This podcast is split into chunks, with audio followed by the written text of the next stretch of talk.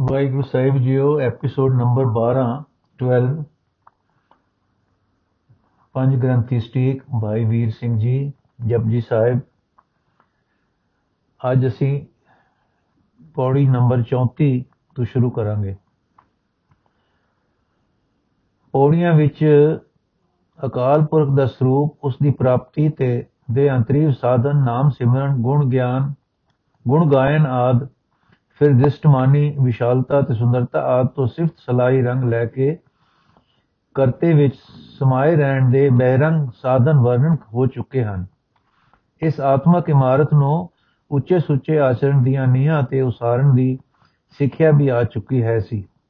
ਫਿਰ ਇੱਕ ਸਮੇਂ ਦੇ ਪਰਵਿਤ ਸਾਧਨ ਜੋ ਵਿਗੜ ਚੁੱਕੇ ਸੇ ਜਾਂ ਅਲਪ ਗੁਣ ਵਾਲੇ ਸੇ ਜਾਂ ਗਲਤ ਨੀਹਾਂ ਤੇ ਬਣੇ ਹੋਏ ਸੇ ਜਗ੍ਹਾ ਜਗ੍ਹਾ ਦਿਖਲਾਏ ਜਾ ਚੁੱਕੇ ਹਨ ਤੇ ਇਹਨਾਂ ਦਾ ਇਹਨਾਂ ਤੋਂ ਚੁੱਕ ਕੇ ਈਸ਼ਵਰ ਪ੍ਰਾਇਣਤਾ ਵਿੱਚ ਨਦਰ ਦੀ ਸੇਧ ਹੈ, ਹੇਠ ਟਿਕੇ ਰਹਿਣ ਦੀ ਰਹਿਣਾ ਵੀ ਵਰਣਨ ਹੋ ਚੁੱਕਾ ਹੈ। ਹੁਣ ਪੌੜੀ 34 ਵਿੱਚ ਨਵਾਂ ਵਿਖੇ ਚੱਲਦਾ ਹੈ। ਇਸ ਵਿੱਚ ਧਰਤੀ ਨੂੰ ਜੀਵਾਂ ਦੇ ਰਹਿਣ ਦੀ ਥਾਂ ਤੇ ਇੱਥੇ ਵਸਦੇ ਜੀਵਾਂ ਨੂੰ ਕਰਮ ਕਰਨਹਾਰ ਦੱਸਿਆ ਹੈ। ਇਸ ਧਰਤੀ ਨੂੰ ਧਰਮ ਖੰਡ ਆਖਿਆ ਹੈ। ਧਰਮ ਨਾਮ ਹੈ ਐਸੀਆਂ ਕਰਨੀਆਂ ਦਾ ਜੋ ਸੰਸਾਰ ਵਿੱਚ ਸ਼ੁਭ ਹੋਣ ਤੇ ਪਰਲੋਕ ਵਿੱਚ ਸਦਗਤੀ ਦੇਣ। ਇਸ ਅੱਧੀ ਪੌੜੀ ਵਿੱਚ ਦੱਸਿਆ ਹੈ ਕਿ ਜੀਵਾਂ ਦੀ ਵਿਚਾਰ ਉਹਨਾਂ ਦੇ ਆਪੋ ਆਪਣੇ ਕਰਮਾਂ ਦੇ ਅਨੁਸਾਰ ਹੁੰਦੀ ਹੈ। ਕਿੱਥੇ? ਤਾਂ ਅਗਲੀ ਅੱਧੀ ਪੌੜੀ ਵਿੱਚ ਫਰਮਾਉਂਦੇ ਹਨ ਕਿ ਸਰੀਰ ਤਿਆਗਣ ਜਾਣ ਦੇ ਬਾਅਦ ਨਾਨਕ ਗਿਆ ਜਾਪੇ ਜਾਏ, ਜਿੱਥੇ ਸੱਚਾ ਵਾਹਿਗੁਰੂ ਆਪ ਹੈ ਤੇ ਉਸ ਦਾ ਦਰਬਾਰ ਹੈ। ਸੱਚਾ ਆਪ, ਸੱਚਾ ਦਰਬਾਰ। ਉੱਥੇ ਜੀਵਾਂ ਦੇ ਕੀਤੇ ਕਰਮਾਂ ਤੇ ਕਮਾਏ ਧਰਮਾਂ ਦੀ ਕਚਿਆਈ ਪਕਿਆਈ ਦੀ ਜਾਂਚ ਪੜਤਾਲ ਹੁੰਦੀ ਹੈ। ਉੱਤੇ ਸੁਭਾਏਮਾਨ ਕੌਣ ਹੁੰਦੇ ਹਨ? ਉੱਤਰ ਹੈ ਪੰਜ ਪਰਵਾਨ, ਜਿਨ੍ਹਾਂ ਤੇ ਮੇਰ ਦ੍ਰਿਸ਼ਟੀ ਵਾਲੇ ਦੀ ਬਖਸ਼ਿਸ਼ ਨਾਲ ਉਹਨਾਂ ਦੇ, ਉਹਨਾਂ ਤੇ ਨਿਸ਼ਾਨ ਪੈਂਦਾ ਹੈ, ਇਹ ਬਖਸ਼ੇ ਗਏ ਹਨ। ਹੁਣ ਕਾਲ ਚੱਕਰ ਇਹਨਾਂ ਤੇ ਨਹੀਂ ਪੈ ਸਕਦਾ। ਬਖਸ਼ ਲਿਏ, ਨਾ ਹੀ ਜਮਕਾਣੇ ਇਸ ਵਰਣਨ ਤੋਂ ਬਾਅਦ ਢਾਈ ਪੌੜੀਆਂ ਲੰਘ ਕੇ 37ਵੀਂ ਦੇ ਅਧ ਵਿੱਚ ਫਿਰ ਉਸ ਟਿਕਾਣੇ ਦਾ ਵਰਣਨ ਆਉਂਦਾ ਹੈ ਜਿਸ ਨੂੰ ਇੱਥੇ ਸੱਚਾ ਦਰਬਾਰ ਕਿਹਾ ਹੈ। ਉਸ ਨੂੰ ਇੱਥੇ, ਉੱਥੇ ਸੱਚਖੰਡ ਆਖਿਆ ਹੈ। ਸੱਚਖੰਡ ਦਾ ਵਰਣਨ ਜੋ ਪੌੜੀ 37 ਵਿੱਚ ਹੈ, ਉਹ ਨਿਰਗੁਣ, ਨਿਰੰਕਾਰ, ਨਿਰਗੁਣ ਪਰਮਾਤਮਾ ਦੇਵ ਦਾ ਵਸਣ ਥਾਂ ਦੱਸਿਆ ਦੱਸਿਆ ਹੈ। ਗੱਲ ਕੀ ਪੌੜੀ 34 ਦੇ ਅਧ ਵਿੱਚ ਆਕਾਰ ਵਾਲੀ ਧਰਤੀ ਤੇ ਆਕਾਰ ਵਾਲੇ ਜੀਵਾਂ ਦਾ ਵਰਣਨ ਹੈ, ਤੇ ਪੌੜੀ 37 ਦੇ ਮਗਰਲੇ ਅਧ ਵਿੱਚ ਨਿਰੰਕਾਰ ਦੇ ਅਸਥਾਨ ਤੇ ਸਰੂਪ ਦਾ ਕਥਨ ਹੈ। ਇਹਨਾਂ ਦੋਹਾਂ ਸਾਕਾਰ ਤੇ ਨਿਰਾਕਾਰ ਦੇ ਵਿਚਾਲੇ ਤਰੇ ਹੋਰ ਲੋਕਾਂ ਦਾ ਜ਼ਿਕਰ ਹੈ ਗਿਆਨ ਖੰਡ ਸਰਮ ਖੰਡ ਤੇ ਕਰਮ ਖੰਡ ਜੋ ਪੌੜੀ 35 36 37 ਵਿੱਚ ਆਇਆ ਹੈ। ਆਪਣੀ ਅਗਾਧ ਗਤੀ ਨੂੰ ਸ੍ਰੀ ਗੁਰੂ ਜੀ ਆਪ ਜਾਣਨ, ਪਰ ਐਸਾ ਪ੍ਰਤੀਤ ਦਿੰਦਾ ਹੈ ਕਿ ਗਿਆਨ ਖੰਡ ਵਿੱਚ ਗਿਆਨ ਦਾ ਸਰਮ ਖੰਡ ਵਿੱਚ ਵਿਸਮਾਦ ਦਾ ਤੇ ਕਰਮ ਖੰਡ ਵਿੱਚ ਭਗਤੀ ਦਾ ਵਰਣਨ ਹੈ। ਇਹ ਤ੍ਰੈ ਧਰਤੀ ਵਾਂਗੂ ਸਾਕਾਰ ਤੇ ਸੱਚਖੰਡ ਵਾਂਗੂ ਨਿਰਾਕਾਰ ਵਰਣਨ ਨਹੀਂ ਹੋਏ। ਪਰੰਤੂ ਇਹ ਗੱਲ ਸਪਸ਼ਟ ਦੱਸੀ ਹੈ ਕਿ ਗਿਆਨ ਖੰਡ ਵਿੱਚ ਗਿਆਨ ਦਾ ਪ੍ਰਕਾਸ਼ ਹੈ ਤੇ ਕਰੋੜਾਂ ਆਨੰਦਾਂ ਦਾ ਨਿਵਾਸ ਹੈ। ਸਰਮ ਖੰਡ ਵਿੱਚ ਰੂਪ ਸੌਂਦਰ ਸੁਦਰਿਆ ਦੀ ਪ੍ਰਧਾਨਤਾ ਹੈ ਤੇ ਗਿਆਤ ਦੇ ਸਾਰੇ ਰੂਪ ਵੀ ਉੱਥੇ ਗੜਿੰਦੇ ਹਨ। ਸੁਰਤ, ਮਤ, ਮਨੀਖਾ, ਬੁੱਧੀ ਤੇ ਸੁਧ, ਜੋ ਸੁੱਤੇ ਤੇ ਸਿੱਧੀ ਗਿਆਨ ਰੂਪਾ ਗਿਆਤ ਹੈ ਉਤੇ ਸੁਭਾਗਿਆਤਾ ਤੇ ਸੁਖ ਦੀ ਸੁਖ ਸੁਖ ਹੀ ਸੁਖ ਹੈ। ਨਾਮ ਇਸ ਨੂੰ ਸ਼ਰਮ ਖੰਡ ਦਿੱਤਾ ਹੈ। ਸ਼ਰਮ ਹੈ ਸੰਸਕ੍ਰਿਤ ਪਦ ਸ਼ਰਮ ਸ਼ਰਮਸਨ ਸ਼ਰਮਮਨ ਜਿਸ ਦਾ ਅਰਥ ਹੈ ਹਰਕ ਆਨੰਦ। ਇਸ ਵਾਸਤੇ ਕਿ ਇੱਥੇ ਉਹ ਆਨੰਦ ਹੈ ਜੋ ਰੱਬੀ ਸਦਰਿਆ ਦੁਆਰਾ ਪ੍ਰਾਪਤ ਹੁੰਦਾ ਹੈ। ਸੁੰਦਰਤਾ ਸੁੱਤੇ ਹੀ ਆਨੰਦਦਾਇਕ ਵਸਤੂ ਹੈ। ਇਸ ਕਰਕੇ ਰੂਪ ਜਾਂ ਸੁੰਦਰਤਾ ਪ੍ਰਧਾਨੀ ਥਾਉ ਨੂੰ ਸਰਮ ਖੰਡ ਆਖਿਆ ਹੈ। ਇਤਨਾ ਦੱਸ ਕੇ ਇਸ ਖੰਡ ਦੇ ਹੋਰ ਵਰਣਨ ਖੋਲ ਸਕਣਾ ਕਠਨ ਦੱਸਿਆ ਹੈ। ਫਿਰ ਕਰਮ ਖੰਡ ਹੈ, ਜਿੱਥੇ ਕਈ ਲੋਕਾਂ ਦੇ ਭਗਤਾਂ ਦਾ ਨਿਵਾਸ ਹੈ, ਜਿਨ੍ਹਾਂ ਦੇ ਹਿਰਦੇ ਵਿੱਚ ਵਾਹਿਗੁਰੂ ਵਸਦਾ ਹੈ ਤੇ ਉਹ ਆਨੰਦ ਮਗਨ ਰਹਿੰਦੇ ਹਨ। ਜਿੱਥੇ ਜ਼ੋਰ ਦਾ ਨਿਵਾਸ ਦੱਸਿਆ ਹੈ, ਪਰ ਇਹ ਜ਼ੋਰ ਨਹੀਂ। ਇਹ ਉਸ ਪਰਮਾਤਮਾ, ਉਸ ਉਸ, ਉਹ ਪਰਮਾਤਮ ਬਲ ਹੈ, ਜਿਸ ਨਾਲ ਹਉ ਦੂਰ ਹੁੰਦੀ ਹੈ। ਤੇ ਅੰਦਰ ਰਾਮ ਭਰਪੂਰ ਹੋ ਜਾਂਦਾ ਹੈ। ਫਿਰ ਉੱਥੇ ਮਹਿਮਾ ਤੇ ਮਹਿਮਾਵਾਨ ਦੱਸੇ ਹਨ, ਜਿਨ੍ਹਾਂ ਦੀ ਸੁੰਦਰਤਾ ਅਕਥਨੀ ਹੈ। ਵੱਡੀ ਗੱਲ ਇਥੋਂ ਦੀ ਇਹ ਹੈ ਕਿ ਇਥੋਂ ਫਿਰ ਗਿਰਾਉ ਨਹੀਂ। ਨਾ ਕਾਲ ਚੱਕਰ ਵਿੱਚ ਭ੍ਰਮਣ ਇਤੋਂ ਹੋ ਸਕਦਾ ਹੈ ਤੇ ਨਾ ਮਾਇਆ ਕੇ ਪ੍ਰਕਿਰਤੀ ਕੋਈ ਮੋਹ ਨਹੀਂ, ਮੋਹ ਕੇ ਠੱਗ ਸਕਦੀ ਹੈ। ਕਰਮ ਦਾ ਅਰਥ ਹੈ ਬਖਸ਼ਿਸ਼ ਫਜ਼ਲ। ਕਰਮ ਦਾ ਨਿਸ਼ਾਨ ਜਿਨ੍ਹਾਂ ਨੂੰ ਪਿਆ, ਇਹ ਉਹਨਾਂ ਦਾ ਖੰਡ ਹੈ। ਜਿਨ੍ਹਾਂ ਨੂੰ ਨਿਸ਼ਾਨ ਪਿਆ ਹੈ, ਉਹ ਕਾਲ ਚੱਕਰ ਉੱਪਰ ਹੋ ਗਏ। ਬਖਸ਼ ਲਿਏ, ਨਾ ਹੀ ਜਮਕਾਣੇ ਸੱਚਖੰਡ ਵਿੱਚ ਵਸਦਾ, ਵਾਹਿਗੁਰੂ ਜਗਤ ਪ੍ਰਬੰਧ ਨੂੰ ਦੇਖਦਾ, ਤੋਰਦਾ, ਵਿਚਾਰਦਾ, ਵਿਕਸਦਾ ਤੇ ਮੇਰਾ ਕਰਦਾ ਹੈ ਤੇ ਹੁਕਮ ਨੂੰ ਸੰਚਾਲਨ ਕਰਦਾ ਲਿਖਿਆ ਹੈ। ਇੱਥੇ ਸੰਸਾ ਕੀਤਾ ਜਾ ਸਕਦਾ ਹੈ ਕਿ ਉਹ ਤਾਂ ਉਹ, ਉਸ ਨਿਰਾਕਾਰ ਦਾ ਕੋਈ ਦੇਸ਼ ਵਿੱਚ ਟਿਕਾਣਾ ਹੋ ਗਿਆ। ਥਾਂ ਇਹ ਇਉਂ ਉਹ ਇੱਕ ਦੇਸੀ ਇੱਕ ਦੇਸੀ ਹੋਣ ਕਰਕੇ ਪ੍ਰਣਾਮੀ ਹੋ ਗਿਆ। ਤਦ ਆਪ ਉੱਤੇ ਸੱਚਖੰਡ, ਆਪ ਉੱਤੇ ਖੰਡ ਮੰਡਲ ਬ੍ਰਹਮੰਡ ਲੋ ਲੋ ਦੱਸ ਕੇ ਉਸ ਦੇ ਸਰਬ ਵਿਆਪੀ ਹੋਣ ਦਾ ਭਾਵ ਦਸਾਉਂਦੇ ਹਨ। ਉਸ ਦੇ ਨਿਰਾਕਾਰ ਹੋ ਕੇ ਫਿਰ ਵੇਖਣ ਵਿਕਸਣ ਹੁਕਮ ਤੋਰਨ ਦਾ ਜੋ ਸੰਸਾ ਉਪਜੇ ਤਾਂ ਉਸ ਦਾ ਉੱਤਰ ਦਿੰਦੇ ਹਨ ਕਿ ਇਹ ਗੱਲ ਕਥਨ ਤੋਂ ਪਰੇ ਦੀ ਹੈ, ਵਰਣਨ ਨਹੀਂ ਹੋ ਸਕਦੀ, ਸੋ ਸਮਝੀ ਵੀ ਨਹੀਂ ਜਾ ਸਕਦੀ। ਨਾਨਕ ਕਥਨਾ ਕਰੜਾ ਸਾਰ, ਇਹੋ ਗੱਲ ਪਹਿਲੀ ਪੌੜੀ ਵਿੱਚ ਦੱਸ ਆਏ ਹਨ। ਹੁਕਮੀ ਹੋਵਨ ਆਕਾਰ ਹੁਕਮ ਨਾ ਕਹਿਆ ਜਾਈ। ਸਦਾ ਸਤਿ ਸਰੂਪ ਦਾ ਹੁਕਮ ਸਦਾ ਸਤਿ ਸਰੂਪ ਹੈ। ਜਿਵੇਂ ਆਪ ਅਕਤ ਹੈ, ਤਿਵੇਂ ਹੁਕਮ ਅਕਤ ਹੈ। ਪਹਿਲਾ ਹੁਣ ਸਾਕਾਰ ਲੋਕ ਧਰਮਖੰਡ ਦਾ ਵਰਣਨ ਕਰਦੇ ਹਨ। ਰਾਤੀ ਰੁੱਤੀ ਥਿੱਤੀ ਵਾਰ, ਪਵਨ ਪਾਣੀ ਅਗਨੀ ਪਾਤਾਲ, ਤਿਸ ਵਿੱਚ ਧਰਤੀ ਧਾਪ ਰਖੀ ਧਰਮਸਾਲ ਤਿਸ ਵਿੱਚ ਜੀ ਜੁਗਤ ਕੇ ਰੰਗ, ਤਿਨ ਕੇ ਨਾਮ ਅਨੇਕ ਅਨੰਤ। ਕਰਮੀ ਕਰਮੀ ਹੋਏ ਵਿਚਾਰ, ਸੱਚਾ ਆਪ ਸੱਚਾ ਦਰਬਾਰ। ਤਿੱਥੇ ਸੋਹਨ ਪੰਜ ਪਰਵਾਨ ਨਦਰੀ ਕਰਮ ਪਵੇ ਨਿਸ਼ਾਨ। ਕੱਚ ਪਕਾਈ ਉੱਥੇ ਪਾਏ, ਨਾਨਕ ਗਿਆ ਜਾਪੇ ਜਾਏ। ਉੱਪਰ ਆਕਾਸ਼ਨ ਦੁਆਲੇ ਪੌਣ ਹੇਠਾਂ ਪਕਾਰਨ ਸਤਹ ਪਰ ਅਗਨੀ ਤੇ ਪਾਣੀ ਐਸੇ ਦੇਸ਼ ਵਿੱਚ ਰਾਤਾਂ, ਰੁੱਤਾਂ, ਥਿੱਤਾਂ ਤੇ ਵਾਰਾਂ, ਅਰਥਾਤ ਇਸ ਤਰ੍ਹਾਂ ਦੀ ਕਾਲ ਗਤੀ ਰਚ ਕੇ ਉਸ ਪ੍ਰਬੰਧ ਵਿੱਚ ਸਾਈ ਨੇ ਇਹ ਧਰਤੀ ਧਰਮ ਕਮਾਉਣ ਦਾ ਸਥਾਨ ਬਣਾ ਕੇ ਸਥਾਪਨ ਕਰ ਰੱਖੀ ਹੈ।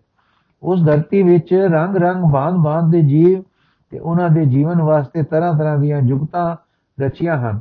ਉਹ ਜੀਵ ਗਿਣਤੀ ਵਿੱਚ ਅਨੰਤ ਬੇਸ਼ੁਮਾਰ ਹਨ ਤੇ ਉਹਨਾਂ ਦੇ ਨਾਮ ਅਨੇਕ ਹਨ। ਹਰ ਇੱਕ ਜੀਵ ਦੇ ਆਪੇ ਆਪੋ ਆਪਣੇ ਕੀਤੇ ਸ਼ੁਭ ਅਸ਼ੁਭ ਕਰਮਾਂ ਦੁਆਰੇ ਵਿਚਾਰ ਹੁੰਦੀ ਹੈ। ਪ੍ਰਸ਼ਨ ਕਿੱਥੇ? ਉੱਤਰ ਰਚਨਹਾਰ, ਵਾਹਿਗੁਰੂ ਆਪ ਸੱਚਾ ਹੈ ਤੇ ਸੱਚਾ ਹੀ ਹੈ ਉਸ ਦਾ ਦਰਬਾਰ। ਉੱਤੇ ਬਾ ਉਸ ਦੇ ਦਰਬਾਰ ਵਿੱਚ ਪ੍ਰਵਾਨ ਹੋਏ ਸੰਤ ਸੋਭਾ ਪਾਉਂਦੇ ਹਨ। ਉੱਥੇ ਮੇਰ ਕਰਨ ਵਾਲੇ ਸੱਚੇ ਪਰਮੇਸ਼ਰ ਦੀ ਬਖਸ਼ਿਸ਼ ਦੁਆਰਾ ਨਿਸ਼ਾਨ ਪੈਂਦਾ ਹੈ। ਉੱਤੇ ਜੀਵ ਦੀ ਕਚਿਆਈ ਪਕਿਆਈ ਦਾ ਪਤਾ ਲੱਗਦਾ ਹੈ। ਫਰਮਾਉਂਦੇ ਹਨ, ਗੁਰੂ ਨਾਨਕ ਦੇਵ ਜੀ ਉਸ ਸੱਚੇ ਦਰਬਾਰ ਵਿੱਚ ਗਿਆ ਹੀ ਪਤਾ ਲੱਗੇਗਾ ਕਿ ਕਚਿਆਈਆਂ, ਕਚਿਆਈ ਕਿਸ ਵਿੱਚ, ਪਕਿਆਈ ਕਿਸ ਵਿੱਚ ਹੈ। ਪੌੜੀ 35 ਗਿਆਨ ਖੰਡ। ਧਰਮ ਖੰਡ ਕਾ ਇਹੋ ਧਰਮ, ਗਿਆਨ ਖੰਡ ਕਾ ਆਖੋ ਕਰਮ।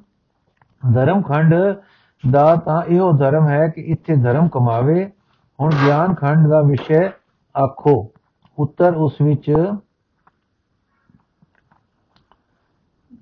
ਕਿੰਨੇ ਪੌਣ ਪਾਣੀ, ਅਗਨੀਆਂ ਕਿੰਨੇ, ਕ੍ਰਿਸ਼ਨ ਤੇ ਸ਼ਿਵ ਹੈ ਤੇ ਕਿੰਨੇ ਘਾੜਤੀ ਬ੍ਰਹਮੇ ਹੈ। ਕੇਤੇ ਪਵਨ ਪਾਣੀ ਵੇ ਸੰਤਰ, ਕੇਤੇ ਕਾਨ ਮਹੇਸ਼, ਕੇਤੇ ਬਰਮੇ ਘਾੜਤ ਗੜੀਐ, ਰੂਪ ਰੰਗ ਕੇ ਵੇਸ, ਕੇਤੀਆਂ ਕਰਮ ਭੂਮੀ ਮੇਰ ਕੇਤੇ ਕੇਤੇ ਦੋ ਉਪਦੇਸ਼, ਕੇਤੇ ਇੰਦ ਚੰਦ ਸੂਰ, ਕੇਤੇ ਕੇਤੇ ਮੰਡਲ ਦੇਸ਼, ਕੇਤੇ ਸਿਧ ਬੁੱਧਨਾਥ, ਕੇਤੇ ਕੇਤੇ ਦੇਵੀ ਵੇਸ, ਕੇਤੇ ਦੇਵ ਦਾਨ ਮੁਨ, ਕੇਤੇ ਕੇਤੇ ਰਤਨ ਸੰਦ ਕੇਤੀਆਂ ਖਾਣੀ, ਕੇਤੀਆਂ ਬਾਣੀ, ਕੇਤੇ ਭਾਤ ਨਰਿੰਦ, ਕੇਤੀਆਂ ਸੁਰਤੀ ਸੇਵਕ, ਕੇਤੇ ਨਾਨਕ ਅੰਤ ਨਾ ਅੰਤ। ਕਹਿੰਦੇ ਹਨ ਕਿ ਕਰਮ ਖੰਡ, ਗਿਆਨ ਖੰਡ ਦਾ ਵਿੱਚ ਕਿੰਨੇ ਪੌਣ ਪਾਣੀ, ਅਗਨੀਆਂ, ਕਿੰਨੇ ਕ੍ਰਿਸ਼ਨ ਤੇ ਸ਼ਿਵ ਹਨ ਤੇ ਕਿੰਨੇ ਘਾੜਤੀ ਬ੍ਰਹਮੇ ਹਨ, ਜਿਨ੍ਹਾਂ ਤੋਂ ਘੜੇ ਜਾਂਦੇ ਹਨ, ਕਈ ਪ੍ਰਕਾਰ ਦੇ ਰੂਪ, ਰੰਗ ਤੇ ਵੇਸ਼। ਕਿੰਨੀਆਂ ਕਰਮਾਂ ਦੀਆਂ ਭੂਮੀਆਂ, ਕਿੰਨੇ ਸੁਮੇਰ, ਕਿੰਨੇ ਧਰੂ ਕਿੰਨੇ ਉਪਦੇਸ਼ ਦੇਣ ਵਾਲੇ ਧਰੂ ਵਰਗਿਆਂ ਦੇ ਭਾਵ ਨਾਰਦ ਆਦ ਹਨ। ਕਿੰਨੇ ਇੰਦਰ ਚੰਦ ਕਿੰਨੇ ਸੂਰਜ, ਕਿੰਨੇ ਮੰਡਲ ਤੇ ਦੇਸ਼, ਕਿੰਨੇ ਦੇਸ਼ ਹਨ? ਕਿੰਨੇ ਸਿੱਧ ਬੁੱਧ, ਕਿੰਨੇ ਨਾਥ, ਕਿੰਨੇ ਧਨ ਦੇਵੀ ਤੇ ਸਰੂਪ? ਕਿੰਨੇ ਦੇਵਤੇ, ਦਾਨਵ, ਕਿੰਨੇ ਮੁਨੀ ઋષਿ ਆਦ, ਕਿੰਨੇ ਰਤਨ ਤੇ ਸਮੁੰਦ ਹਨ? ਕਿੰਨੀਆਂ ਜੀਵਾਂ ਦੀਆਂ ਖਾਣੀਆਂ, ਕਿੰਨੀਆਂ ਬਾਣੀਆਂ ਹਨ?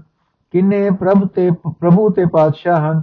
ਕਿੰਨੀਆਂ ਸੁਰਤੀਆਂ ਤੇ ਕਿੰਨੇ ਸੇਵਕ ਹਨ? ਕਹਿੰਦੇ ਹਨ, ਗੁਰੂ ਨਾਨਕ ਦੇਵ ਜੀ, ਕਿ ਉਹਨਾਂ ਦਾ ਅੰਤ ਹੀ ਕੋਈ ਨਹੀਂ। 36 ਪੌੜੀ ਸ਼ਰਮਖੰਡ ਗਿਆਨ ਖੰਡ ਮੈਂ ਗਿਆਨ ਪ੍ਰਚੰਡ, ਤਿੱਥੇ ਨਾਦ ਬਿਨੋਦ ਕੋਡ ਆਨੰਦ। ਗਿਆਨ ਖੰਡ ਦੇ ਵਿੱਚ ਗਿਆਨ ਮਹਾਨ ਤੇਜਵਾਨ ਹੈ, ਉੱਥੇ ਕਰੋੜਾਂ ਨਾਦਾਂ ਤੇ ਬਿਨੋਦਾਂ ਦਾ ਆਨੰਦ ਹੈ।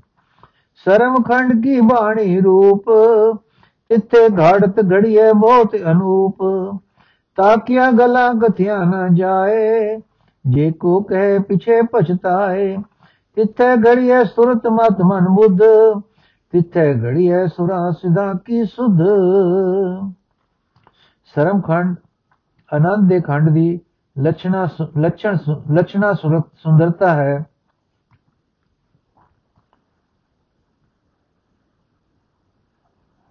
ਉੱਥੇ ਉਪਮਾ ਤੋਂ ਪਰੇ ਭਾਵ ਪਰਮ ਸੁੰਦਰ ਗਾੜਤ ਘੜੀ ਜਾਂਦੀ ਹੈ।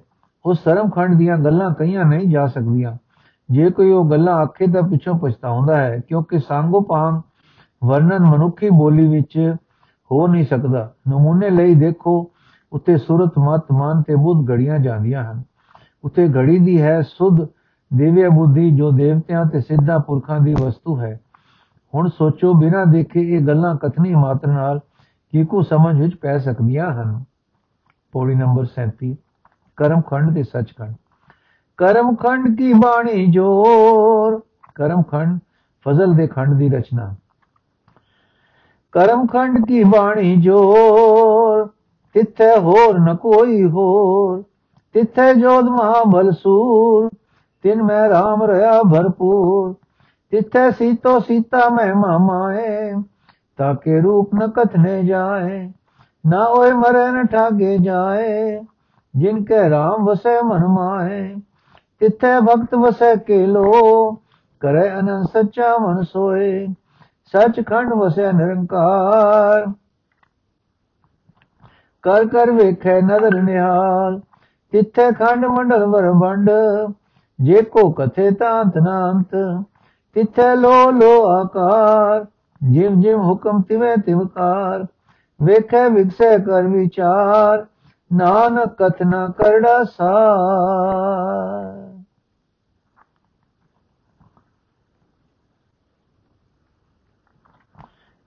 ਕਰਮ ਖੰਡ, ਫਜ਼ਲ ਦੇ ਖੰਡ ਦੀ ਰਚਨਾ ਜ਼ੋਰ ਹੈ। ਉਸ ਉੱਥੇ ਦੂਸਰਾ ਹੋਰ ਕੋਈ ਨਹੀਂ ਹੈ।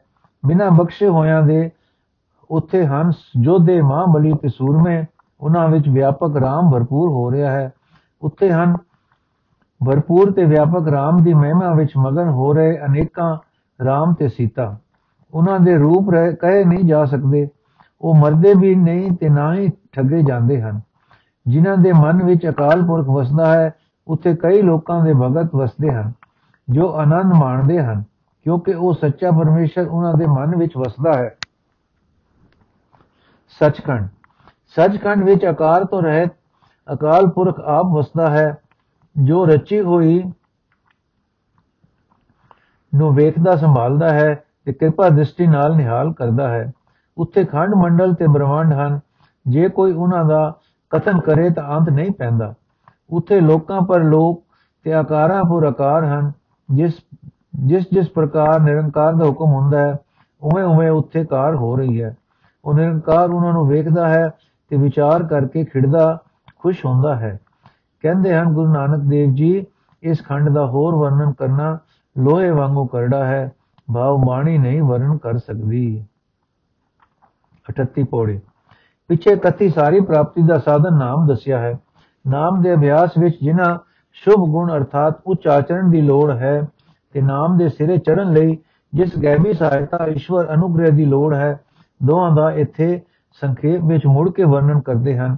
ਜਿਨ੍ਹਾਂ ਸ਼ੁਭ ਗੁਣਾਂ ਦੀ ਲੋੜ ਹੈ, ਉਹਨਾਂ ਦਾ ਵਰਣਨ ਟਕਸਾਲ ਦੇ ਸੰਧ ਆਦ ਦੇ ਰੂਪਕ ਵਿੱਚ ਦਿੱਤਾ ਹੈ। ਜਤ ਪਹਾਰਾ ਧੀਰਜ ਸੁਨਿਆਰ, ਐਰਣ ਮਤ ਵੇਦ ਹਥਿਆਰ ਬਹੁ ਖਲਾ ਗੰਤ ਬਤਾਓ ਭਾਂਡਾ ਭਾਉ ਅੰਮ੍ਰਿਤ ਦਿੰਦਾਰ ਤੇ ਘੜੀਏ ਤਿੱਥੇ ਘੜੀਏ ਸਭ ਸੱਚੀ ਟਕਸਾਰ ਜਿਨ ਕੋ ਨਦਰ ਕਰਮ ਤਿਨਕਾਰ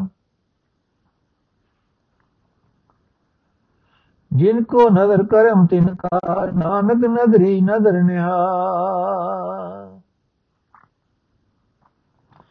ਸੱਚੀ ਟਕਸਾਲ ਜਤਰ ਜਤਰ ਦੀ ਭੱਠੀ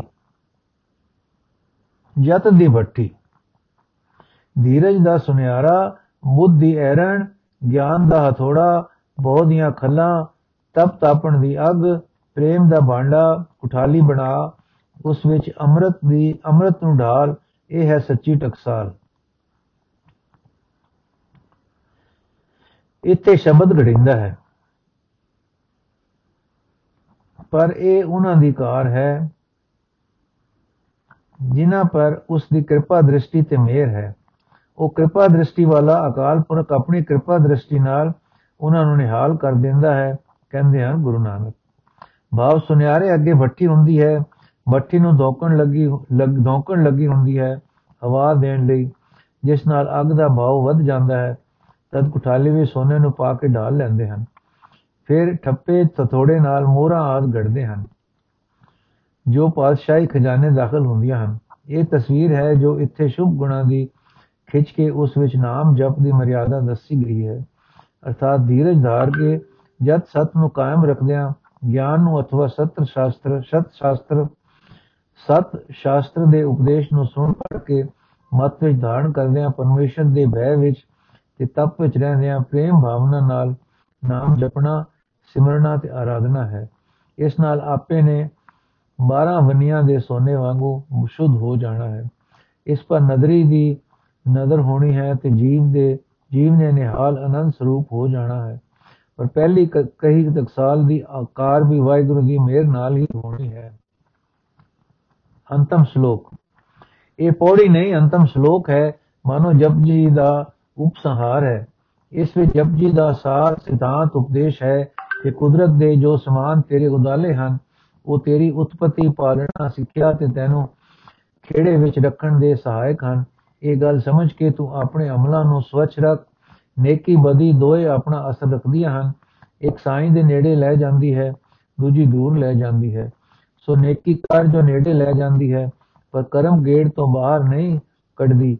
ਇਸ ਲਈ ਨੇਕੀ ਕਰਦਿਆਂ ਕਰਮ ਗੇੜ ਤੋਂ ਕੱਢਣ ਵਾਲਾ ਨਾਮ ਧਿਆ ਐਸਾ ਸਿਮਰਨ ਕਰਕੇ ਪਰਮਾਤਮ ਦੇ ਵਿੱਚ ਧਿਆਨ ਗੱਡਿਆ ਜਾਵੇ, ਇਸ ਨਾਲ ਉਸ ਦੇ ਦਰ ਤੇਰਾ ਮੁਖ ਉਜਲਾ ਹੋਵੇਗਾ। ਨਾ ਕੇਵਲ ਤੇਰਾ, ਆਪਣਾ ਸਗੋਂ ਕਿਤਨੇ ਹੋਰ ਤੇਰੇ ਨਾਲ ਸੰਗੀ ਸਾਥੀ ਮੁਕਤ ਪ੍ਰਾਪਤ ਕਰਨਗੇ। ਸ਼ਲੋਕ। ਪਵਨ ਗੁਰੂ ਪਾਣੀ ਪਿਤਾ, ਮਾਤਾ ਧਰਤ ਮਾਤ, ਦਿਵਸ ਰਾਤ ਦੋਇ ਦਾਈ ਦਾਇਆ, ਖੇਲੇ ਸਗਲ ਜਗਤ, ਚੰਗਿਆਈਆਂ ਬੁਰਿਆਈਆਂ ਵਾਚੇ ਧਰਮ ਹਦੂਰ। ਕਰਮੀ ਆਪੋ ਆਪਣੀ ਕੇ ਨੇੜੇ ਕੇ ਦੂਰ। ਜਿਨੇ ਨਾਮ ਧਿਆਇਆ ਗਏ ਮਸਕਤਗਾਰ ਨਾਨਕ ਤੇ ਮੁਕੁਜਲੇ ਕੀਤੀ ਛੁੱਟੀ ਨਾ ਪੌਣ ਗੁਰੂ ਹੈ ਮਹਾਨ, ਪਾਣੀ ਪਿਤਾ ਹੈ, ਧਰਤੀ ਮਾਤਾ ਹੈ। ਦਿਨ ਰਾਤ ਦੋਵੇਂ ਦਾਈ ਤੇ ਦਾਇਆ ਹਨ, ਜਿਨ੍ਹਾਂ ਦੀ ਗੋਦ ਵਿੱਚ ਖੇਡਦਾ ਹੈ ਸਾਰਾ ਸੰਸਾਰ। ਚੰਗਿਆਈਆਂ ਬੁਰੀਆਈਆਂ ਵਾਚੇ ਦਾ ਧਰਮ, ਪਰਮੇਸ਼ਰ ਦੀ ਹਜ਼ੂਰੀ ਵਿੱਚ ਸੋ ਆਪੋ ਆਪਣੀ ਕਰਨੀ ਅਨੁਸਾਰ ਕੋਈ ਜੋ ਪਰਮੇਸ਼ਰ ਦੇ ਨੇੜੇ ਤੇ ਕੋਈ ਕੋਈ ਦੂਰ ਹੋ ਜਾਣਗੇ। ਪਰ ਇਹ ਨਾਨਕ, ਜਿਨ੍ਹਾਂ ਨੇ ਨਾਮ ਧਿਆਇਆ ਹੈ, ਉਦੋਂ ਇਥੋਂ ਅਸਲੀ ਮਿਹਨਤ ਗਾਲਦੇ ਹੋਏ ਹਨ। ਪਰਮੇਸ਼ਰ ਦੇ ਹਜ਼ੂਰ ਵਿੱਚ ਉਜਲੇ ਮੂੰਹ ਵਾਲੇ ਹਨ, ਅਰ ਹੋਰ ਕਿਤਨੀ ਸ੍ਰਿਸ਼ਟੀ ਉਹਨਾਂ ਦੇ ਨਾਲ ਛੁੱਟ ਜਾਂਦੀ ਹੈ। ਭਾਵ ਪੌਣ ਪਾਣੀ ਧਰਤੀ ਦਿਨ ਰਾਤ ਵਿੱਚ ਜੀਵ ਦੇ ਕਰਮ, ਜੋ ਜੀਵ ਕਰਮ ਕਰ ਰਹੇ ਹਨ ਚੰਗੇ ਮੰਦੇ ਉਹਨਾਂ ਅਨੁਸਾਰ ਕਈ ਨੇੜੇ ਹੋ ਜਾਣਗੇ ਤੇ ਕਈ ਦੂਰ। ਪਰ ਜੋ ਨਾਮ ਜਪ ਦੀ ਗਾਲ ਨਾ ਗਾਲ ਕੇ ਜਾਣਗੇ, ਉਹ ਖਾਸ ਹਜ਼ੂਰੀ ਜਾਂ ਸਰੂਪ ਵਿੱਚ ਪਹੁੰਚਣਗੇ ਤੇ ਉਜਲੇ ਮੁਖ ਪਹੁੰਚਣਗੇ, ਅਰਥਾਤ ਪਰਮ ਪਦ ਨੂੰ ਪ੍ਰਾਪਤ ਹੋਣਗੇ। ਐਸੇ ਨਾਮ ਰਸੀਆਂ ਦੇ ਨਾਲ ਹੋਰ ਕਿਤਨੀ ਸ੍ਰਿਸ਼ਟੀ ਛੁੱਟ ਜਾਏਗੀ? ਯਥਾ ਉਹ ਦਾਤੇ ਦੁੱਖ ਕਾਟਣ ਹਾਰ ਜਾ ਕੇ ਸੰਗ ਤਰੈ ਸੰਸਾਰ। ਜਪਜੀ ਦੀ ਵਾਹਿਗੁਰੂ ਜੀ ਕਾ ਖਾਲਸਾ, ਵਾਹਿਗੁਰੂ ਜੀ ਕੀ ਫਤਿਹ। ਜਪਜੀ ਸਾਹਿਬ ਦਾ ਟੀਕਾ ਸਮਾਪਤ ਹੋਇਆ ਜੀ। ਅਗਲਾ ਪਾਠ ਅਸੀਂ ਕੱਲ ਸ਼ੁਰੂ ਕਰਾਂਗੇ ਸ਼ਬਦ ਹਜ਼ਾਰੇ।